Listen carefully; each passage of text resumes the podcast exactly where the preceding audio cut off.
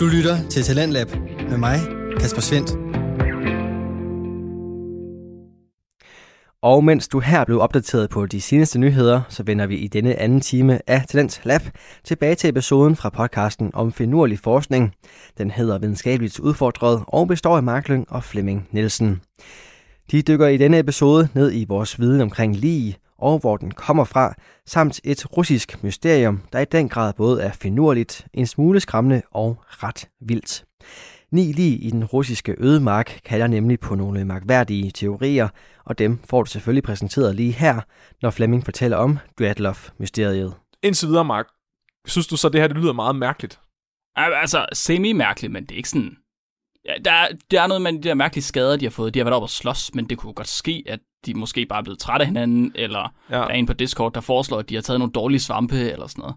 Det er også lidt mærkeligt, at de har efterladt deres ting i teltet. At de er ja, gået er ret... roligt derfra i underbukser. Ja, det har du ret i. Uh, det kunne de dårlige svampe selvfølgelig godt svare på, hvis det var. Ja, så tænker om de men måske det... har taget nogle svampe og stukket af. Måske. Det er virkelig mærkeligt, at de andre de bliver fundet under tre meter sne. Mhm. Altså, du sagde en ravine, ingen lavine. En ravine, som i en, ja, en kløft. Så det er ikke fordi, der er faldet sne ned over dem, eller hvad? Eller det ved man ikke? Det ved man ikke. Nej, okay. Nu fortæller jeg lige noget mere. Så okay. to, af, to af personerne i ravinen, Mark, ja. De har fået fjernet deres øjne. Nej, hvad? Okay, Flemming, det begynder at blive lidt mærkeligt. Man mener, det ligner, de har været fjernet. De manglede i hvert fald. De ma- Men hvad fanden skulle de ellers? Hvordan skulle de ellers forsvinde? Så er der også en af kvinderne, hun mangler sin tunge og dele af sin underlæb. Så wow, hendes tænder stop. Var blotlagt. Undskyld, hvad? Mm-hmm. Den sidste af de fire havde en deform nakke, som om han havde gået rundt med en brækket hals. Nej. Fordi man kunne stadig se, at han var død af kulde og ikke af skaden. Åh oh, nej. Åh oh, nej. Og så lige icing on the cake. Tre af deres beklædningsgenstande var unormalt radioaktive. Hvad? Hva- hvorfor? Unormalt radioaktive? Det, hvad har de... Ej, det er da... Okay, så mange spørgsmål. Hvad sker der? Hvad er det her, Flemming? Det er og præcis, og det er det, det, jeg sidder og spørger mig selv om klokken to om natten, og så får jeg endnu sværere ved at sove. Så det, jeg er glad for, at jeg fik den her artikel i dag. Det er, jeg, og jeg er også glad for, at det er dig, der fik den. Det lyder som om, at det, det var det helt perfekte til dig. Så fem måneder efter øh, de her studerendes død, Mark, mm-hmm. så bliver sagen lukket af Sovjetunionen. Selvfølgelig gør den det. Dødsårsagen var en overvældende kraft, som de rejsende ikke kunne overkomme. En overvældende kraft. en overvældende kraft, Undskyld, der gjorde, de alle sammen havde fucking trykket ribben eller kraniebrud. Det noteres, Undskyld, at... kraft, ja. Som fysikkraft eller som i spirituel kraft? Altså fysisk kraft. Okay, Force. Okay. Force. Og ikke fra Star Wars. Ja, præcis. Godt. Måske fra Star Wars. Konklusionen var, at øh, de var alle sammen døde kulde, Mark. Men det var også rigtigt nok. Ja. Så øh, det var det. Hvad, men hvad... hvad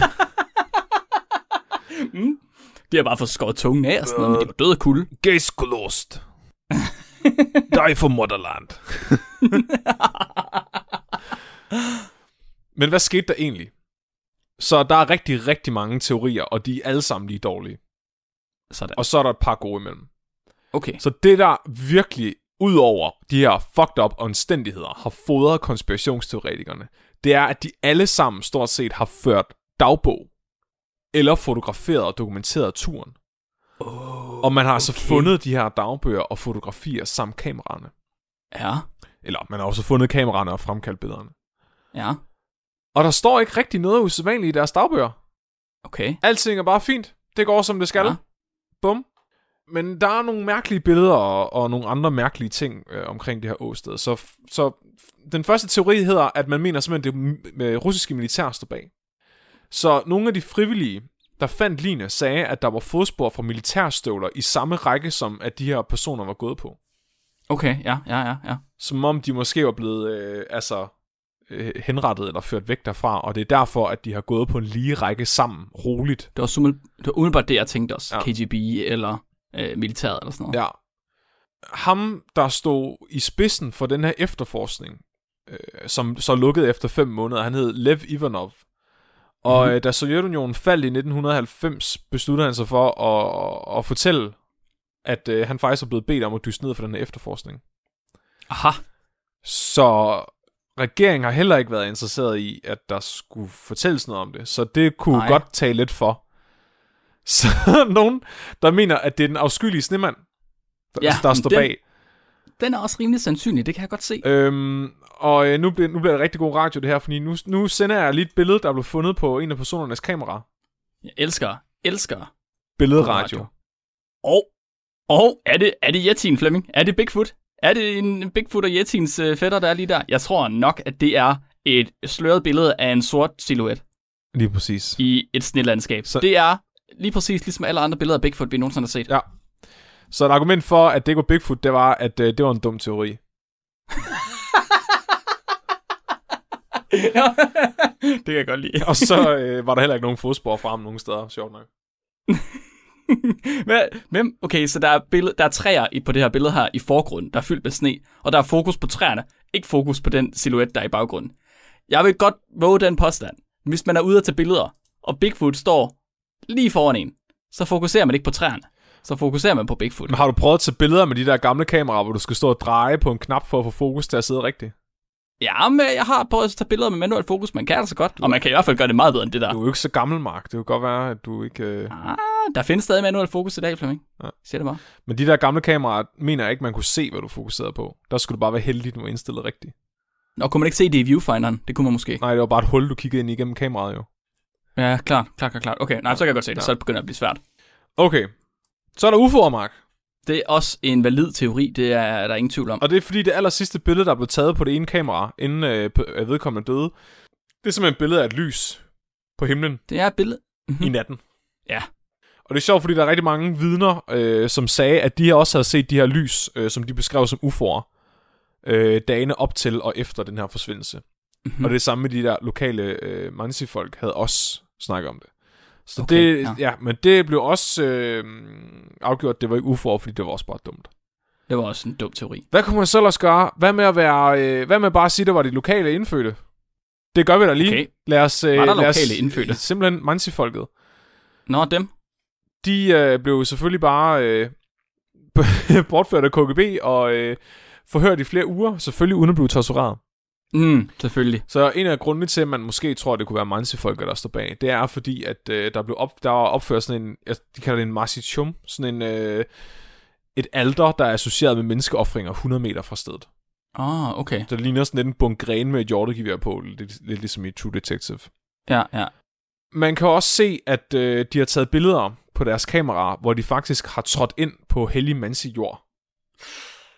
Ja. Som i, de har gået rundt og lejet turister på deres, måske deres kirkegård, eller åndernes bosted, eller et eller andet, du ved. Det er selvfølgelig heller ikke mega respektfuldt. Nej, som dumme turister gør. Ja. Så i lang tid, der troede man faktisk bare, at det var de her Mansi-folk, der havde gjort det. Okay. Øh, eller at øh, der måske var kommet en lavine, eller et eller andet. Men lavineteorien har været meget upopulær, fordi den forklarer stadigvæk ikke alle deres mærkelige skader, og hvorfor Tim ikke var begravet og sådan noget. Hvorfor falder tungen ud af... Præcis. Men nu ved vi det måske, fordi Rusland genåbner den her sag. Og øh, alt efter hvor du læser det henne, så siger folk, at det var i to tusind og fjorten, to tusind og femten eller to tusind og nitten, at Rusland genåbner sagen. Okay. Hovedsagen er, at de genåbner den. De ja, var trætte af at høre om fucking russiske jetsier og U F O'er. Så de siger, at der er nogen, der kan finde ud af det her. Nu gider vi ikke høre mere på det. Er der nogen? K G B kan ikke komme ind og, øh, og, og, og give os selv op. Jo. Så... Det, det gjorde de jo. Putin, han ringede med det samme og sagde, det var mig. Jeg var en lille dreng dengang, men ja. jeg, skulle, jeg skulle have mit fix. Og så fik han sin første Yeti-medalje, og så var det det. Nej, så øh, der er nogle forskere, der hører om det her. Så, specifikt så er der en schweizisk snevidenskabsmand, der hører det. Stop. Det findes ikke. Jo. Hvor er det typisk. Han hedder Johan Gavmer. Johan Gavmer. Og Johan Gavmer, han er overbevist om, at de her personer, de er døde af en meget, meget specifik type snellevin. Okay. Så det hedder ja. en slab avalanche. Altså en... Åh. Oh. En slab, hvad vil man sige? En flise, måske. Kunne man kalde det på dansk. Ja. En, f- ja. en, f- en flise snellevine. Ja. Når vi klatrer, så øh, hvis du klatrer op af en side, der vender indad, så du kan lægge dig på den, så kalder vi også det for en slab. Ja. Sådan et stenside, tror jeg. Ja. Klippeside, ja. Og øhm, han mente, at øh, den her slags snellevin kunne måske godt have øh, været øh, årsag til de skader, de havde. Okay. Og han øh, begynder så at udvikle en teori, hvor han er ude og lave nogle matematiske beregninger og bla bla bla. Og så siger han, prøv her, det var tydeligvis bare en, en slab snillevin. Og det der okay. sker, det er, at øh, der former sig et hårdt lag sne oven på et blødere lag sne nedenunder. Ja. Sådan så der ligger sådan et lag af sne, der ikke rigtig vil samle sig, sådan nogle snekrystaller under den her hårde øh, sneklump ovenpå. Mm-hmm. Og det der så kan ske, det er, at den så kan knække af og glide oven på det øh, fine sne nedenunder, og simpelthen måske knuse de her personer, så oh, de har fået Jesus. nogle af de skader, man har set. Men hvordan hugger det tungen ud af hovedet på hende der? Præcis. Så øh, det bliver mødt med skepsis, kan man sige. Mest fordi, og hvordan, det ikke... hvad med dem, der kravler op i træerne? Jeg, jeg er stadig, ja, jeg er ikke helt med på det. Og dem, der er radioaktive. Øh... Oh, ja, ja, nå ja, der var også du, der var radioaktiv, det havde jeg glemt. Ja. Så der, øh, han, han prøver at, at sige til det, de pårørende, som øh, øh, stadigvæk er i live, han prøver at høre, det var bare en levin, og det købte de sgu ikke rigtigt. Fuck, var Johan købt af Putin? Oh, det kan godt være, at han er K G B. Oh, damn. Så der er en hel masse øh, ting, der er imod dem. For det første forklarer det ikke skaderne, personerne har. For det andet så øh, er der ikke nogen tegn på den her levine, da de bliver fundet seksogtyve dage senere. Der var ikke nogen særlig skarp hældning på den bakke, de sov på, hvilket kunne betyde, at altså, der ikke kunne opstå en levine. Normalt skal der være mere end tredive grader, for en levine opstår. Og det bliver han træt af, at der ikke er nogen, der tror på ham, fordi han er jo fucking snedvidenskabsmand, så hvis nogen ved det, så er det ham. Klar. Så nu skal de her anti-vaxxers, eller jeg mener anti snow scientist personer tige stille, så han ringer til Disney. Fordi, fordi jo han, han har set Frost. Ja. Og som snedvidenskabsmand, så har han ikke lagt mærke til Olaf, eller plottet, eller sangene. Han har siddet og kigget på sneen. Hvilket man godt forstår. Og han har været virkelig, virkelig imponeret over det her sne i Frost. Fordi måden, man animerer ting som sne eller hår på i de her animationsfilm, det er altså ikke ved, at der sidder en eller anden praktikant og animerer et snifnuk efter hinanden. Det er ved, at de har nogle matematiske modeller, som de propper ind i deres computer som en algoritme, og den kan de så bruge til at beregne, hvordan snefnukkene skal opføre sig på skærmen, så det ligner rigtig sne. Den her algoritme, den vil han gerne have adgang til, fordi den er så realistisk, at han kan bruge den til at simulere sneforholdene på det her bjerg i nioghalvtreds, for at se, om han kan skabe en snelavine, der vil forårsage de, den her ulykke. Hvor meget data skal han have for at kunne simulere de forhold? Ikke særlig meget, tror jeg. Nå, er det sådan, at man bare skal have temperaturen og øh, mængden af sne eller sådan noget? Ja, og så hældningen på, øh, på, ja, på, overfladen. på overfladen. Ja, altså okay. det, det ligner fra de videoer, han har lagt op, at det er nogle relativt simple øh, udregninger, de har brugt, eller at de bare kaster okay, algoritmen ja. ind. Men altså, jo, selvfølgelig er det en avanceret videnskab. Jeg skal ikke kunne sige, hvor meget arbejde, der ligger bag. Altså, det er jo ikke sådan noget, man skriver nødvendigvis i en artikel. Der viser man sine resultater. Og han udgiver de her resultater, Disney-resultaterne, som hedder Mechanisms of Slab Avalanche Release and Impact at the Dyatlov Pass Incident in nitten femoghalvfems. Damn! For det første, så øh, skulle han debunke den her med, at bjerget ikke har nogen hældning, der var skarp nok. Som normalt så siger mm-hmm. man, for at der kunne forekomme en lavine, så skal der være en hældning på tredive grader eller mere, ellers bliver sneen liggende. Ja. Men han, ved hjælp af, af den her simulering, øh, så kan han faktisk vise, at når, når der er præ- præcis sådan en slab avalanche, hvor du har et lag tynd sne og et lag tyk sne ovenpå, kan godt forekomme med mindre end de her øh, tredive grader. Samtidig med det, så tager han altså også ud på stedet og står og viser, at han kan gøre det. Nå, han kan, nå, nå, nå, ja, han kan fremprovokere dem. Sådan, praktisk. Ja. Det kan man godt lide. Så, øh, hvorfor kom lavinen ikke med det samme? Fordi det, de har gjort, det er, at de har taget, at de har fundet den her, den her meget ikke særlig stejle bjergside, så de gravede et hak ind i den, så de har sådan, hvad kan man sige, en lille hylde, de kan sætte deres telt på. Mm-hmm. Og folk mener så, hvis at, hvis at den her lavine skulle kunne opstå, hvorfor den så ikke opstået med det samme, at de har gravet hullet? Og der kan jeg så beregne ved hjælp af Frost-algoritmen, at der ville forekomme en vind om natten, som ville have lagt mere sne nede ved teltet på den høje side, sådan så, at der faktisk gradvist ville komme mere og mere vægt på den snedynge, der var lige bag deres telt. Og når, wow. når nok sne var akkumuleret ved siden af det her telt, ville det fremprovokere sådan en slab avalanche. Så de har virkelig bare, det har været den sidste dråbe, der skulle til. Den er så kommet i løbet af natten. Ja. Man ved ikke, What? hvorfor at de har valgt at sætte deres telt på bjergsiden, fordi der var en skov ved siden af, hvor det var meget mere sikkert at gøre. Man mener måske, at det har været for, at de kunne træne nogle af de yngre studerende i øh, altså, vildnæs-overlevelse.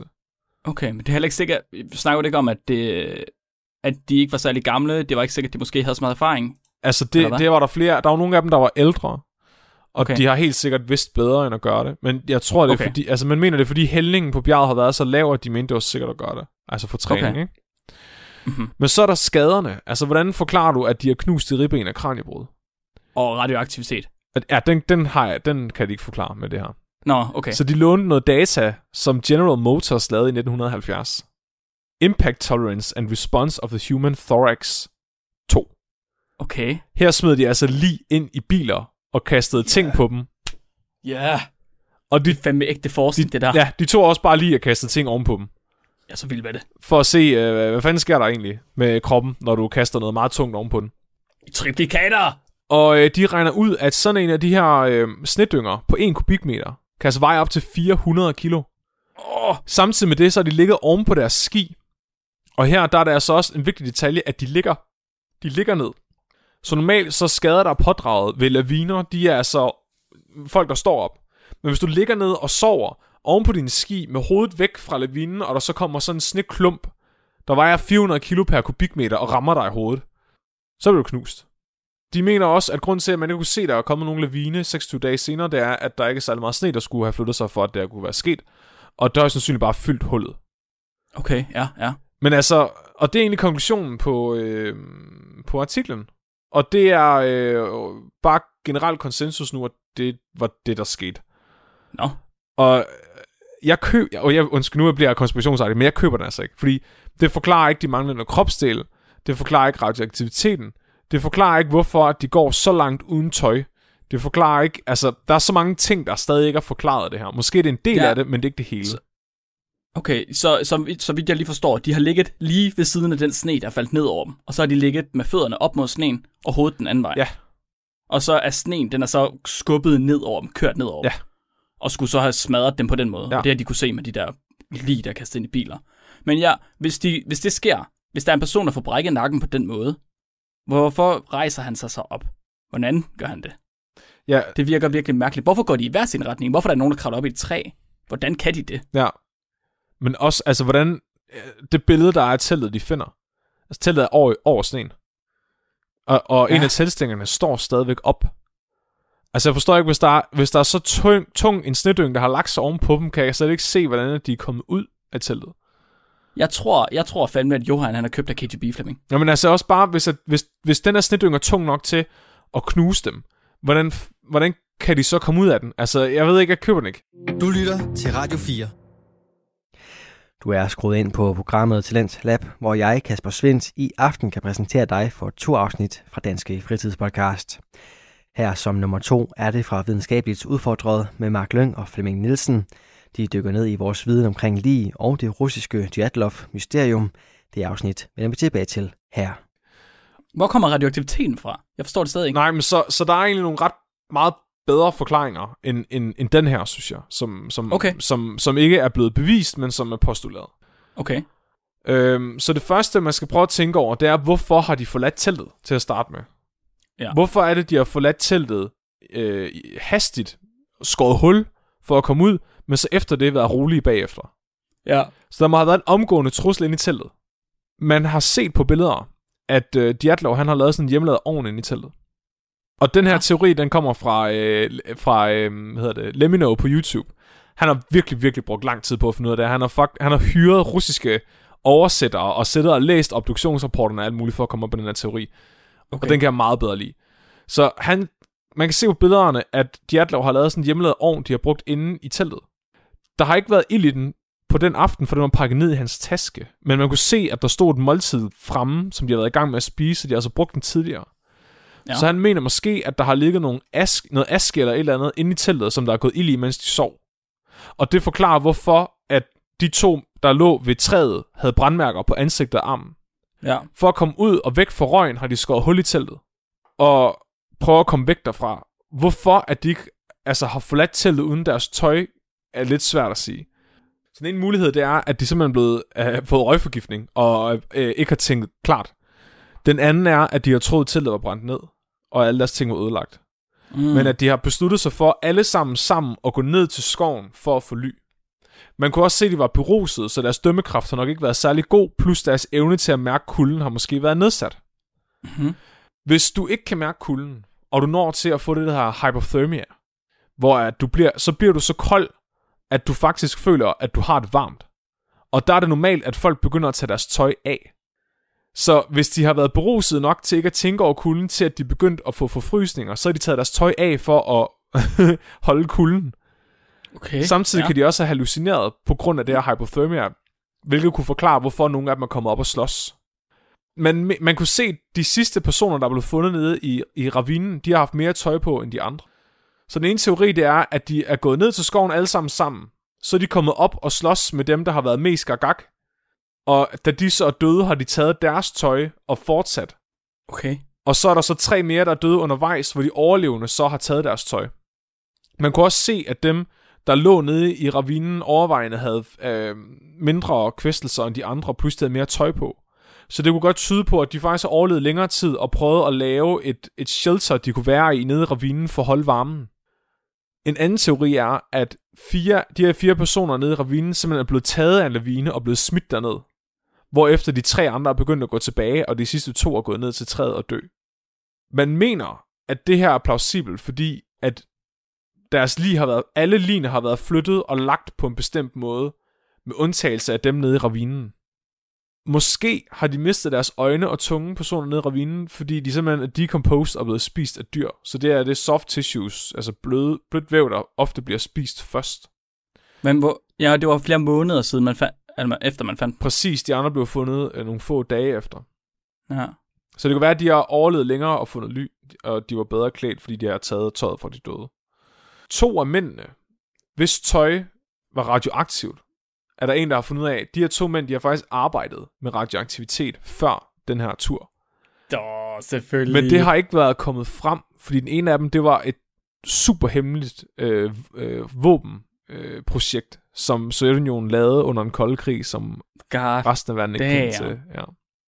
Bare, det er typisk. Sådan. Altså, så hvis du spørger mig, hvad der skete, så tror jeg ikke, at de er blevet knust af den her øh, slab avalanche, mens de lå inde i teltet. Jeg tror, at de øh, har skåret sig ud af teltet, fordi at der har været fyldt med røg, og så tror jeg, at de er gået ned mod skoven, og så er de blevet ramt af den her lavine, som har kvæstet nogle af dem, og så mm-hmm. har de sidste overlevende gået ned i ravinen med alt tøjet. Jeg synes, det lyder som en relativt plausibel teori, også fordi det ikke nogle konspirationsteorier har en tendens til at gribe efter alle de mønstre, de kan finde.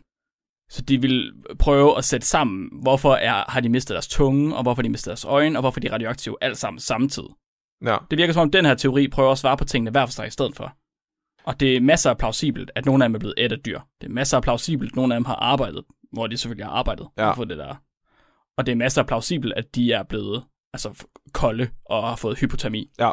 Det virker, det synes jeg også virker rimelig fornuftigt. Jeg synes, jeg, jeg er enig med dig i, at den der øh, slab snow, sna- slab avalanche-teori, den, den besvarer i, bestemt ikke alle spørgsmålene. At det er de, det er de manglende lemmer, der er det værste. Man kan sige, hvis det er det radioaktive tøj, så er det jo ligesom det samme i alle situationerne. Så vil det jo også være det samme for de her to gutter, om de så var blevet ramt af lavinen. Ja. Men hvorfor ligger de forskellige steder? Hvorfor er der ikke noget sne oven på teltet? Og så skulle de være, altså de skulle have været overlevet øh, lavinen, og så skåret sig ja. ud, og så være døde af kvæstelserne. Men du skærter dig ikke ud af telt, man brækkede nakke. Så skal du ikke vide, den er brækket i hvert fald. Nej, det er, ja, præcis. Altså, det er derfor, jeg tænker, det er mere sandsynligt, at, at, at, at der er kommet en lavine på et senere tidspunkt. Man har set nogle af de der virkelig, virkelig ubehagelige videoer, hvor øh, jeg har set specifikt en, den med fodboldspilleren, der laver den der baglæns salto, og så lander på sit hoved og brækker nakken, og så hopper lidt rundt bagefter stadig. Hvor han i virkeligheden er død. Han hopper bare stadig rundt, fordi hans, du ved, hans næver ligesom en kylling. What? Har hugget hovedet af. Har du ikke set det? Nej, det har jeg ikke. Og det er en mega ubehagelig video. Den skal man ikke google. Nej. Det er en rigtig dårlig idé. Øh, men der er simpelthen eksempler på, hvor folk de har brækket nakken, og så stadig er hoppet rundt. Men det er som om, at han kan ikke selv styre sine bevægelser, fordi der er selvfølgelig, du ved, kappet for al forbindelse op til hjernen. Ja. Fordi hans nakke er brækket. Det er jo ligesom, der al forbindelse sidder. Ligesom man slagter en høne. Præcis, oh. Det er fuldstændig det samme, så han kan kun hoppe rundt og lave ufrivillige bevægelser. Ja. Hvilket giver mening, så jeg kunne forestille mig, når han kommer ned og ligger, så kommer han ikke op at stå igen. Nej, slet ikke, når der er sne ovenpå. Præcis. Det giver meget lidt mening, og han, kan ikke, han vil ikke kunne gå øhm, altså fokuseret i, i, med, med selvbevidste bevægelser. Nej, slet ikke, altså slet ikke så langt, tænker jeg. Nej, det, tror, det har jeg virkelig svært ved at tro på. Ja. Det skulle virkelig være mærkeligt. Altså, så skal det være, fordi han snakkede ikke og brækkede særlig alvorligt. Det kan man vel også godt komme ud for. Ja. Det er svært at sige. Ja, om, altså hvor slemt det er, hvor mange nerveskader og sådan noget. Ja. Altså, jeg, Men... jeg tror helt sikkert, at de går ned til skoven, alle sammen. Ja. Og så, øh, så er der nogle af dem, der er blevet taget med lavinen, en lavine, og blevet smidt ned i ravinen. Og så de okay. resterende har prøvet at kravle op i træet og lave et bål eller et eller andet. Og så ja. er de begyndt at blive tosset i hovedet på grund af hypothermia og komme op og slås. Så det er, lidt, det er lidt en blanding af de to teorier ja, et eller andet sted. Ja, så de ja. første to, der dør nede i skoven, er dem, der er blevet gagak, som de andre dræber og tager tøjet fra. Ja. Og så begynder at kravle tilbage. Det er derfor, de to nede ved skoven har været helt nøgne. Det er virkelig ubehageligt, at man kan blive så gagak bare af at blive kold. Også dem, der, har, øh, der havde tegn på, at de havde været op og slås. Så. Ja, klart. Ja. Man prøver at tænke på at være ude på sådan en ekspedition. Hvis du skulle gå et eller andet galt, og du begynder at fryse, og du så begynder at hallucinere og få... Ja, altså få hypotermi. Ja. Det skal alt bare gå galt, bare fordi, at du fryser. Ja. Det skal selvfølgelig være rimelig galt, at du fryser, før det går galt, men stadig. Det skal være rigtig koldt. Det skal være rigtig koldt. Ja. Det skal jeg tale med. Ej, det er skørt. Det er mega skørt. Og der er meget mere til det her, end det, jeg har fortalt. Det har bare lige været highlightet, det her. Okay, så hvad så, Flemming? Hvornår får vi øh, svaret? Hvornår kommer der rent faktisk en forsker ud, eller en efterforsker ud og siger, det er sådan, at det er? Det kommer der nok aldrig jo, fordi man har ikke nogen øh, bevismaterialerne længere. Hmm. Skal tænke på det, at det er fra nitten nioghalvtreds. Klart, så det hele det er jo død og begravet. Der er, en, der er en tilbage af de, af de frivillige, der fandt teltet. Okay. Han er nogen af firs år nu. Oh, han havde de faktisk interviewet til, øh, til det her Nature-studie.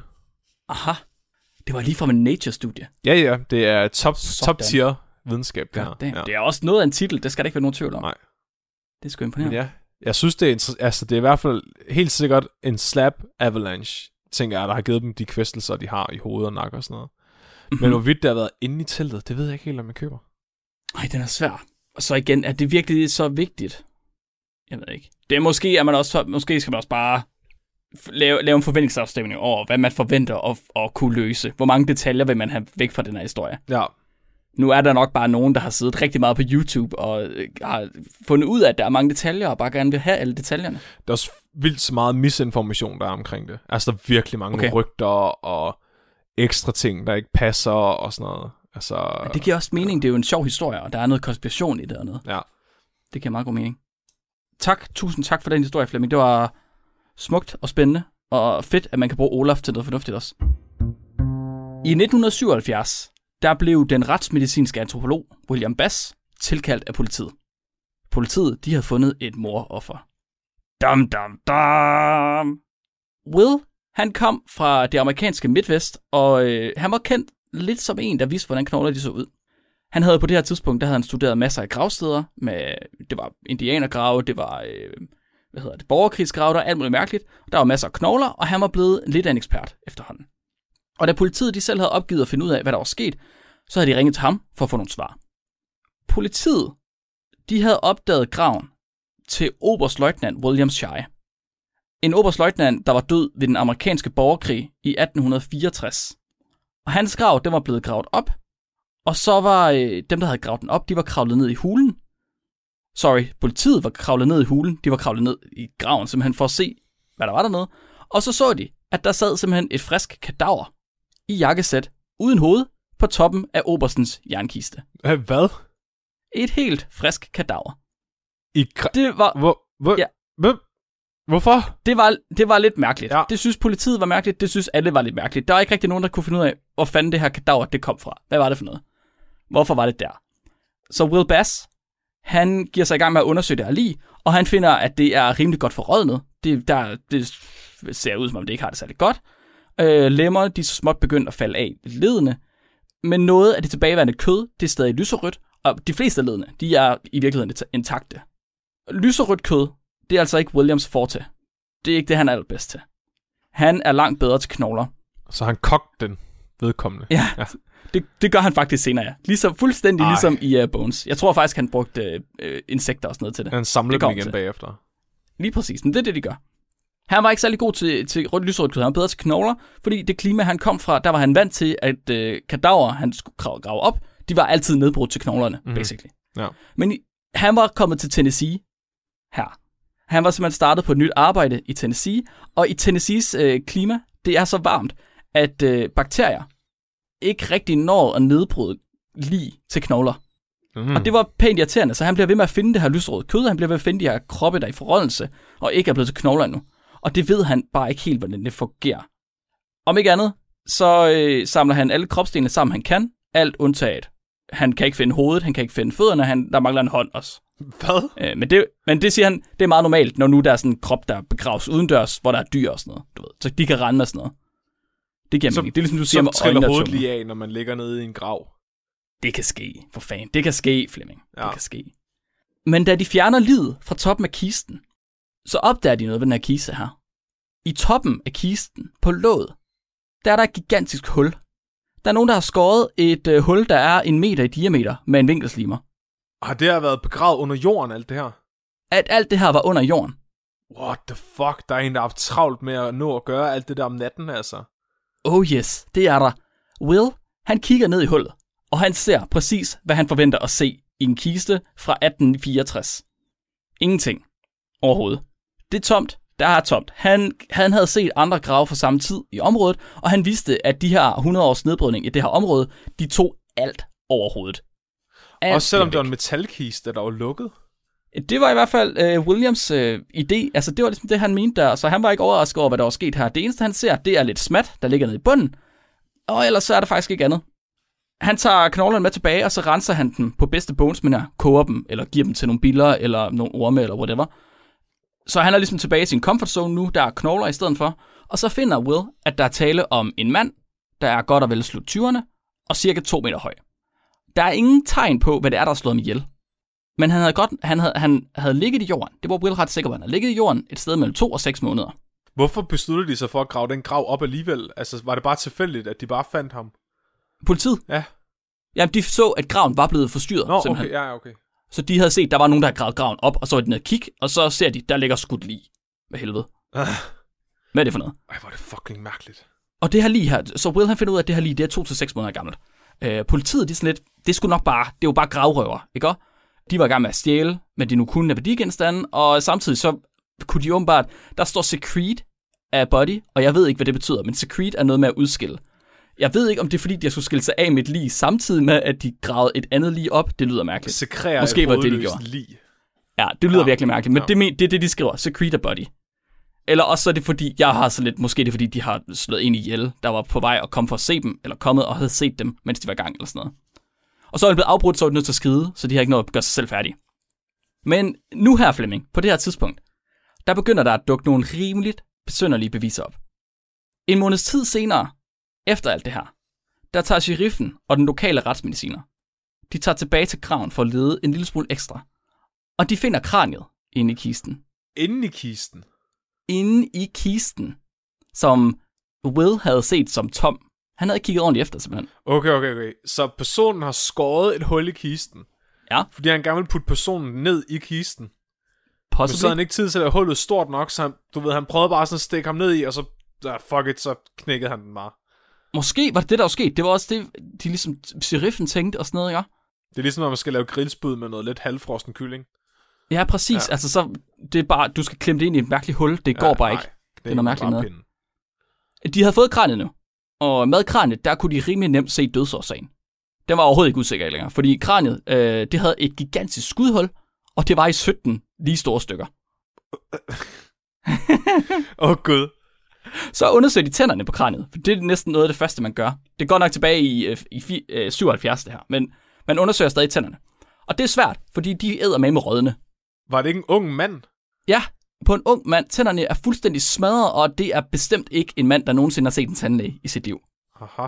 Kriminallaboratoriet, der undersøger hans tøj, de opdager, at tøjet det er lavet af hundrede procent naturlige fibre. Fuld, der er ingen mærker på overhovedet, der er ingenting. Det er en hippie. Bukserne, hippie-tøj, ja. Øh, bukserne er også det specielle. Der er faktisk øh, snøringer op langs siderne på benene. Måske også lidt hippieagtigt, det skal jeg ikke kunne sige. Du lytter til Talentlab med mig, Kasper Svendt. Vi er i gang med aftenens første podcast afsnit her i Talentlab, programmet på Radio fire, som giver dig mulighed for at høre nogle af Danmarks bedste fritidspodcast, der kan underholde, informere og måske provokere en smule. Alt det kan videnskabeligt udfordret, som består af Mark Lønge og Flemming Nielsen, der i aftenens afsnit dykker ned i vores viden omkring lig. Hør med videre her, hvor endnu et mysterium skal opklares. William Bass, han er mega forundret. Han, han har, what the fuck sker der? Han sidder og tænker hårdt og længe over, hvem den her person kunne være. Et, et stakkels moroffer, hvis familie aldrig skulle finde ro i at vide, hvor han var blevet af. Og så går det op for Will. Der er ikke noget moroffer. Det her lig, der har været i kisten, det var oberstløjtnant William Shy. Undskyld, hvad? Det var den, øh, hvad hedder det, den krigshelt, som graven tilhørte. Som var lagt oven på graven uden sit hoved. Yes. Men han var stadig lyserød. Yes. De vidste, de kunne se fra historier, øh, fra historiske dokumenter, at obersten, han var død ved et skud i hovedet på klodshold af en otteoghalvtreds kaliber jernkugle. Det er altså en jernkugle, der er halvanden centimeter i diameter. Det er ret stort. Det er ret stort. Så hullet, det passede rimelig godt på den her beskrivelse her.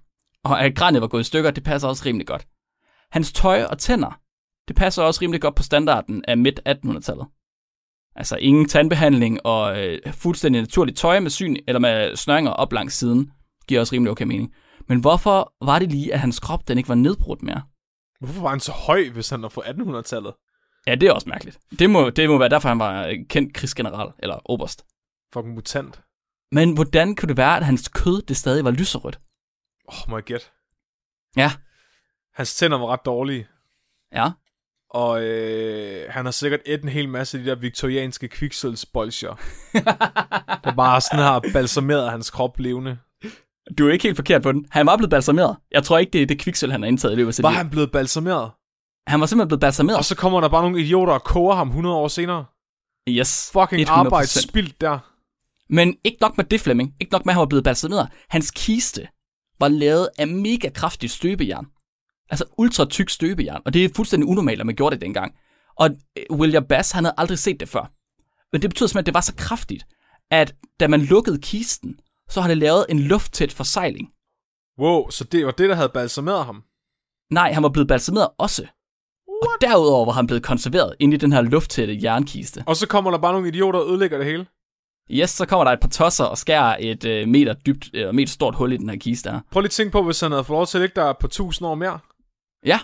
Så fucking, så kunne jeg genopleve ham i fremtiden jo. Måske. Ja. Måske. Altså leden, det var begyndt at gå lidt fra hinanden. Så. Det var fordi, det havde lavet hul i, i låget jo. Nå ja, altså det kan jo selvfølgelig godt være. Det skal jeg ikke kunne sige. Måske. Jeg har set Dykkerne. Og der, altså. de, de der tyske børn, de kunne godt lægge ind i de der dykkerklokker. Hilfe! Oh god, det er ulækkert. Det her, det er en game changer for Will Bass. Selv efter tyve års erfaring som retsmediciner, så kunne hverken han eller nogen af hans kolleger for den sags skyld, de kunne bestemme tiden efter, at et liv var død.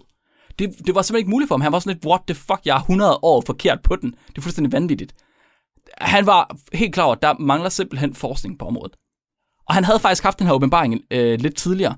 Fordi ti år tidligere, der arbejdede han i Kansas, på Kansas Universitet. Og der er en eller anden, Kansas er en bondestat, hvis man skulle være i tvivl. Der er en anden, der kommer hen, og så spørger ham, om ikke øh, han kunne bestemme dødstiden på den her fordærede ko, han havde. Det er bare øh, U S A's udgave Jylland. Det er U S A's udgave Jylland. Hvad er den der ko, der har ligget herude på marken i en måned? Hvor gammel er den? Du har ikke været til lægen i tyve år, du har t- og nu kommer du og spørger om, din, hvad der gav med din ko. Ej, det er en død ko. Rav og kravl, ikke dig ko. Med de levje. Han kunne, ikke lige, han kunne ikke lige fortælle, hvor død den her ko den var. Men han var ret hurtigt til at komme op med et eksperiment, der kunne. Hvad tænker du så, det eksperiment, det du kunne være? Du dræber bare en anden ko. Du dræber, der var en anden ko. Hvad gør du, mand? Så står, så står den der målbo der, øh, kravl med en god dag. Det er fandme fint. Gå ud og nakker en ko. Du har sgu da et skide godt eksperiment, mand. Han fik aldrig lavet det her eksperiment. Det gjorde han ikke. Han tænkte, at man kunne bare slå en anden ko ihjel, og så lægge den udenfor, og se, hvornår ligner det den første ko. Så finder man det ud af, hvor lang tid der er gået. Men den der person var alligevel glad nok for sin kør til at spørge en retsmediciner, hvad der var galt med den ene ko, der var død. Åbenbart. Så det var lidt optimistisk det... at prøve at få ham til at dræbe en mere for videnskaben. Jeg ved ikke, om der er haft travlt med noget andet, altså med nogle, kra- nogle knogler fra en indianer eller sådan oh, noget. Åh yeah, hjælp, mit barn er blevet væk, jeg ved ikke, hvor det er. Prøv at slippe det andet barn fri, så kan vi følge efter ja. det. Det er hundrede procent det. Men Flemming, ved du, hvad det dummeste er? Så spoler vi lige fjorten år frem i tiden. Og så har Will Bass etableret verdens første bodyfarm på Tennessees Universitet. Oh. En bodyfarm, hvis man skulle være i tvivl, øh, ud fra min beskrivelse allerede, det er en akademisk institution, hvor man lægger lige ud for et rådne. Fedt. William Bass, han hørte det her med koen, og så så han oberstløjtnant William Shy, og så tænkte han, hvis jeg skal vide, hvor langt til oberstløjtnant han har ligget, så er jeg nødt til at lægge nogle andre lige ud for at dø. Så det gjorde han. Han startede simpelthen sin egen bodyfarm, det aller, aller første. Han, han havde indset, at der grundlæggende set ikke fandtes forskning, der undersøgte forholdelsen af lig. Og det var jo en kæmpemæssig forspildt chance. At det er low-hanging fruit lige der. Uh. Det er simpelthen, der er så mange artikler, du kan tage her. Retsmedicinske artikler. Prøv nu at høre uh. her, det er, det er ægte forskning, det her. Er du med på den? Det er meget lige til. Det er, det, det er, er meget smart, lige Mark. Til. Du, kan du mere? Nej, ikke når du, du, pres ikke, når du presser mig. Nej, det tænker jeg nok. Nej. Skal jeg lige tænke over det? Så Will, han startede egentlig bare med at lægge, lægge et lig ud fra retsmedicinernes kølerum. Et af det der lig, som ingen andre de vil have. Sådan en, et ulige lig. Eller eller en... Ja, ja. Han tog en af dem der, som der ikke var nogen, der var kommet for at hente, og så kastede han den ud på en mark. Og så lå han den ligge der, og så kiggede han på den. Den er stadig død. Det startede han med. Ja. Og så efterhånden, som tiden den er gået, så er folk simpelthen begyndt at donere deres krop til videnskaben. Har du nogensinde tænkt over, hvad det vil sige at donere din krop til videnskaben, Flemming? Ja, det har jeg, Mark. Hvad tænker du, at der er, ligger i det? Jeg tænker, at øh, du bliver afklædt, og så øh, skærer de din penis af, ja. Og så øh, putter de den i formaldehyd, og så kan den komme mm-hmm. ind og stå i læsesalen inde i København, ja. Og så kan alle de nye sygeplejerske studerende komme derind, og så kan de se din lille tidsmand og grine, og så øh, resten af dig bliver lavet om til, øh, min, til dissekeret af nogle øh, læger i Roskilde, for at de kan øve sig. Ja, det kan jeg fortælle dig. Det er det mest prestigefyldte, du kan opnå som doneret lig. Det er det mest prestigefyldte? Det mest prestigefyldte, du kan opnå, Flemming. Det er også kun fordi min penis er så deform, at der er nogen, der har lyst til at udstille den. Ja, ja det, tror, det tror jeg faktisk er fuldstændig rigtigt. Fordi hvis du bor i nærheden af en bodyfarm, Flemming, så er det ikke det, der sker, hvis du donerer din, din krop til videnskaben.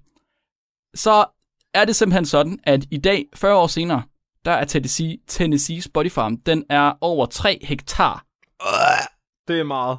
Og der ligger konstant fyrre til halvtreds lig på et hvert givet tidspunkt. Vil du donere din krop til videnskaben? Altså, ja, ja. Det vil jeg fandme ikke. Hvorfor ikke? Har du set mig? Det, undskyld, hvad betyder det? Det betyder, den er alt, den er alt for god til den slags. Det forstår jeg slet ikke. Prøv at, du vil være, det vil være fedt at se, hvordan et pragteksemplar af en krop, den bliver nedbrudt, Flemming. Altså, er det bare, ligger den lige i, i midten af alt? Er det gennemsnittet på alt? Altså, jeg tænker mere, at jeg vil donere mine organer, så er der nogle andre, der kan få glæde af min rådne lever. Og så vil jeg gerne udstoppes, ellers. Jeg er fandme ikke nogen, der gider have din lever. Nej, men jeg vil gerne udstoppes. Så vil jeg gerne, øh, du ved, bare fylde mig med savsmuld, og stille mig en permanent øh, krammeposition, og så kan jeg stå ved indgangen i universitetet, og så kan alle de nye sådan komme og kramme mig. Jeg stjæler dig hjem til mit kontor, hvis du kommer til at stå i en permanent krammeposition. De, de kan stille mig foran en bilka. Det er vores nye greeter. Der er en IKEA, hvor du kan sætte dine børn af, hvis du ikke gider have dem med. Mhm. Så Will, han har haft sådan en bodyfarm til at være i fyrre år, hvor han hele tiden har haft en rigtig, rigtig stor mængde døde mennesker til at ligge og rådne. Og det betyder, at Will og resten af verden nu begynder at have pænt godt styr på, hvad der, der sker efter døden. Flemming, er du klar til at øh, træde med mig ud på en rejse oh. i, her i, i min sidste halvdel af mit segment? Nej. Her i, i den halvdel, hvor det er, at vi skal have det rigtig dårligt, og jeg håber ikke, der er nogen, der sidder derude og spiser. Hvorfor er du sådan, Mark? Hvordan kan du have lyst til at donere din krop til det der, når du har læst det? Jamen, det er for vildt, prøv at jeg har set, jeg ser billeder og videoer, og jeg synes, det er det fedeste i verden. Jeg er lidt skuffet over, at jeg ikke valgte en anden øh, karriere, end jeg gjorde. Du kunne fandme have været en god retsmediciner. Jeg synes virkelig, at det er det fedeste i verden. Du havde bare stået og spist, imens du havde kigget på de der rådne lige der. Det er ikke noget problem. Nej. Ingen problem. Taber, taber et eller andet ned på obduktionsbordet. Åh, oh, fem sekunders reglen. Hov, det var sgu da galdeblæren, det var ikke min kylling. Fuck, der er mange mad, ikke på. Ja. Det, der sker, Flemming, det er, at du dør. Det sker for alle, indtil videre. Ja, nu må vi se. Så går der øh, godt fire minutter, og så øh, begynder kropsnedbrydningen lige så stille at starte. Dit blod, det løber ikke længere rundt i kroppen, og det betyder, at ilt ikke kan komme til, og affaldet ikke kan komme fra vores celler. Kuldioxid, det begynder at ophobe sig i vores væv, det skaber et surt miljø, og det betyder, at vores cellemembraner, de springer, så at enzymer inde i cellerne, de bliver frigivet, og de begynder så at nedbryde vores celler. Så kommer vores hvide blodlegemer til, det er et immunrespons, det har de fået vidt, de skal, så de kommer til at begynde at æde de her rester af celler. Det er skidesmart, for så er der energi til, at der kan komme nye hvide blodlegemer, de kan komme og æde noget mere, der er flere celler, der dør, jada, jada, jada. Og på den måde så øh, går kroppen ligesom igennem den allerførste proces af døden, der hedder autolyse, som kommer af cellenedbrydning. Så din, dit immunforsvar beslutter sig for, at du er død, derfor er du en dårlig, og så skal du dø. Yes, præcis. Fedt. Det er det, der sker, Flemming. Ja. Hver time, der falder kroppen med godt og vel nul komma otte grader Celsius, indtil den når omgivelsernes temperatur. Det kommer selvfølgelig an på øh, omgivelsernes temperatur til at starte med. Det går ret langsomt, faktisk. Ja. Det er ret langsomt, ja, faktisk. To til seks timer efter døden, så går kroppen i rigor mortis, hvor kroppen den ikke længere, den holder med den A T P. Det er A T P, der skal til for at nedbryde de bindinger, der er i musklerne. Aktin- og myosinbindinger, som gør, at vi, vores muskler de bliver spændte. Hvis der ikke er noget A T P, A T P til at nedbryde de her spændinger, så øh, bliver vi ved med at være spændte, og det betyder simpelthen, at musklerne de ikke kan slappe af. Det er dødsstivhed. Jeg tror, de fleste de her kender til det. Mm. Rigor mortis, det er så voldsomt, at øh, der var en cyklon i Bangladesh i nitten enoghalvfems, hvor offer de blev suget op i cyklonen, døde, mens de var oppe i cyklonen. Nåede at gå i rigor mortis, og stadig var i rigor mortis, da de kom ned fra cyklonen. Øj. Således, at man kunne tage billeder af dem, og der var de stadig i den position, de var, da de døde oppe i cyklonen. Hvordan lå de? Var de sådan en U-form? Øh, ja, faktisk en U-form, så ben og arme strukket ud, ja. Og så øh, ryggen rak, rank. Åh, oh, det er fucked up. Mm-hmm. Der er forskere, der har fundet ud af, at man kan bruge rigor mortis til at bestemme, om et lig der var flyttet. Det giver måske lidt sig selv. Øh, de gjorde det ved at kigge på savlsporene. Undskyld, hvad? De gjorde det ved at kigge på savlsporene. Hvor savlen er løbet hen? Yes, lige præcis. De havde et lig af en indisk kvinde, som de havde fundet ude på en mark. Men der var noget, der var noget galt med hende, fordi for det første så, hendes højre fod, den svævede hen over jorden, mm. uden at den burde kunne, fordi at hendes krop, den var så stiv. Hun lavede planken. Men samt... Hvad? Hun lavede planken. Hun lavede simpelthen planken. Ja. Og samtidig, hun, hun lå fuldstændig mærkeligt. Der er billeder i den artikel, øh, jeg har fundet, selvfølgelig. Og øh, derudover så har de simpelthen kunne se, at hendes savl, det vendte imod tyngdekraften. Åh, oh, det er sejt. Det er vanvittigt sejt, så hun var gået i rigor mortis, og så den savl, der var tilbage, den var så kravlet ud af hendes mund selvfølgelig, og øh, skubbet ned af hagen. Men da hun så blev fundet, der lå hun så, så at savlen, den burde være løbet den anden vej. Mm. Simpelthen. Ups. Så øh, hvis man finder et lig i en mærkelig stilling, så skal man altså lige tage og kigge på savlspor, og tjekke, om de passer med tyngdekraften. Ja. Bare lige. Det er det første, de gør, inden de ringes politiet. Nu her, efterhånden, som rigor mortis det er indtruffet, og der er gået lidt tid, så begynder kroppen at blive fyldt med væskebetændte bylder rundt omkring. Det gør den, fordi at der er masser af hvide blodlegemer, og jeg ved ikke, om I har hørt om, om akne og bumser og bylder generelt. Det er masser af det betændelse, der er. Det er i virkeligheden hvide blodlegemer, der danner pus. Det er også det, der sker i vores øh, væskebetændte dødsbylder, der kommer her. Og de bylder, de begynder lige så stille at sprænges, således at øh, der kommer væske ud lidt over det hele. Hvid, gullig masse. Fluer, de har allerede lagt æg over alt, hvad de kan komme til. De, øh, har, de kan godt lide at gøre det i åbninger på kroppen, det vil sige øjne, ører, næse, mund, hvad der ellers er åbninger rundt omkring, hvad du har. Der lægger de æg, og øh, madikker, bakterier og enzymer, de begynder lige så stille at vise deres nedbrydningsspor i de her affaldsstoffer, de nogle gange kan lave. Det er gas. Svovlgas, for at være specifikt.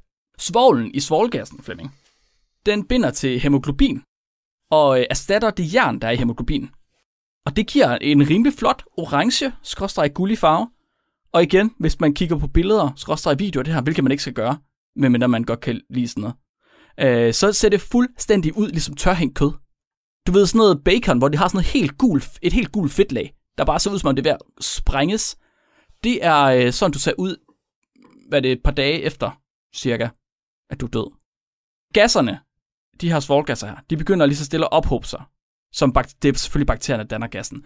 Og de, de har jo ligesom en, en form for barriere, de ikke kan komme ud af. Så øh, de lægger sig inde under den her øh, læderdragt af hud, der er, og så spænder de den ud og ophober simpelthen, således at kroppen den kan blive op til dobbelt så stor i volumen, som den har været fra starten af. tre til fem dage efter døden, så går der rigtig hul på kroppen, og væske begynder at sive ud overalt, hvor det kan. Kroppen den er grøn på det her tidspunkt, øh, men begynder lige så stille at blive rød igen, efter som at blodet det begynder at blive nedbrudt. Og de indre organer også. Det er Magic City på kroppen lige nu, og øh, nu kommer vi til den her øh, underholdning, som vi mangler. Hvis I mangler noget underholdning, så bare noget med at søge på Human Decomposition på YouTube. Det er det er godt stof, det kan jeg fortælle jer. Et par uger efter døden. Hvorfor arbejder du ikke begynd... med mennesker, Mark? Hvorfor? Hvorfor arbejder du ikke med mennesker? Burde det? Du er så interesseret har... i mennesket, jo. Vi har fået at vide af, af, hvad hedder det? Hvad kalder man ham? Vores vært på Radio fire på Talentlab, at øh, han kan godt lide at blive menneskelig en gang imellem. I dag er ikke dengang. Altså, det er ikke mere menneskeligt end det her. Nej, det er selvfølgelig også rigtigt. Jeg tror måske også, der er rigtig mange, der ikke øh, deler min fascination af den her dødsoplevelse. Øh, Ja. Ikke nu. Næsten. Så, vi er nu nået til et par uger efter, at man er død, og på det her tidspunkt, der begynder negle og tænder at falde ud. Hvis ikke man ligger helt perfekt, så kan tænderne godt blive siddende. Øh, alt inde i huden, alt hvad der ligesom er inde i huden, begynd, bliver til en væske. Hvis omgivelserne de er rigtige, så bliver huden også nedbrudt nu af bakterier. Men hvis det er for tørt, som for eksempel i Tennessee, så bliver, dør mikroorganismerne oven på huden simpelthen, på grund af manglende væske. Og så bliver huden i stedet for til læder, der lægger sig oven på knoglerne. Som et, en form for stoflag. Mark! Flemming, han er, han er bare gået helt væk fra mikrofonen, og det er meget spændt. Hvad er det, de, de, hvad er det, de segment handler om? Jeg har allerede gjort... Nå ja, det var døden. øhm, vi er ikke færdige nu. Det er forresten, hvis du skulle være i tvivl, det er alt det her, de har fundet ud af ved at lave Body Farm, selvfølgelig. Flemming. Berid min tilværelse. Jeg har jo bare læst masser af artikler, Flemming. Om Body Farms. Oh. Vi er ikke færdige nu, Flemming. Selv her efter måneder efter døden, der bevæger kroppen sig stadig. Det skal den lade være med. Flemming, måneder efter døden, der bevæger kroppen sig stadig. Nu skal den stoppe. Der er et hold forskere, der har en body farm i Australien, hvilket også er et rimelig godt sted at have sådan en. De valgte at tage billeder af et lig hver halve time i seksten måneder. Og så opdagede de, at alle lemmer på liget bevægede sig i løbet af hele den tid. Dabbede den? Nej, det gjorde den faktisk ikke. Det er lidt ærgerligt. Den gik op i en T-pose. Den lavede faktisk en halv sprællemand. Det er rimelig fucked. Den højre arm, Flemming, på det her lig, bevægede sig seksoghalvtreds centimeter. Ej, du... Den gik at... hele vejen fra at være nede langs kroppen og op til at være i en T-pose. Du synes, det der er alt for interessant, Mark, til at ikke, ikke kan være bekymret for dig. Det er interessant, Flemming. Du sidder bare og snakker om livets store vidunder, at, at rådne lig, de fucking laver sprællemænd.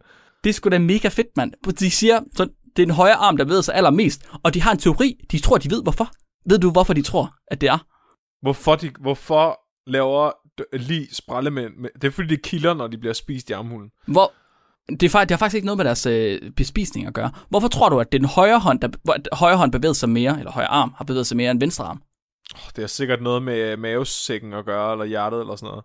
De tror, forskerne fra Australien, de tror faktisk, det er fordi, at donoren har været højrehåndet. Undskyld, hvad? De ved det ikke. Det er en hypotese, de har. De er ikke sikre. De kan ikke vide noget. Det er bare en ren spekulation. Men de har en fornemmelse af, at hvis nu donoren har været højrehåndet, hvilket de ikke ved, om man har. Så fordi at armen muligvis har haft større muskler, så har den også muligvis haft mere væske, og derfor så har den kunne lave mere prominente bevægelser. For de tror nemlig, at lemmerne de bevæger sig, fordi at væsken den ligesom trækker sig ud af lemmerne, og på den måde trækker sammen i, i lemmerne og trækker dem opad, og trækker ledene opad. Så øhm, Will Bass, han øh, var med til at opklare et mysterie om oberstløjtnant William Shy, og det fik ham til at starte et fænomen, der er verdenskendt nu, som hedder body farms, hvor forskere de simpelthen får udlevet deres allerstørste fantasier ved at se kroppe, der bliver spist af fluelaver. Altså, og William Shy, øh, oberstløjtnanten, var jo lang, er jo langt fra det sidste mysterie, der er løst, eller det første mysterie, der er løst med, med retsmedicin. Det er jo alle efterforskninger, der nogensinde er lavet med dødsårsag og død, dødstidspunkt, kommer jo af en eller anden form for retsmedicinsk forskning. Og rigtig meget af den forskning kommer fra body farms. Det er imponerende, hvor meget forskning er, hvor meget vanvittig forskning, der er fra Body Farms. Radio fire taler med Danmark. Og her ender vi aftenens sidste podcast afsnit. Det kom fra Videnskabeligt Udfordret med de to værter, Mark Lønge og Flemming Nielsen. De udgjorde aftenens program sammen med Katrine Rosenqvist og hendes podcast Selvglad, som handlede omkring temaet forventninger. Du kan finde andre afsnit fra begge fritidspodcast inde på din foretrukne podcast-app og finde alle tidligere Talentlab-udsendelser i vores Radio fire-app eller inde på radio fire punktum d k. Mit navn er Kasper Svendt, og tilbage for mig er blot at sige tak, fordi du lyttede med. Nu er det tid til nattevagten, så god fornøjelse og på genlyt.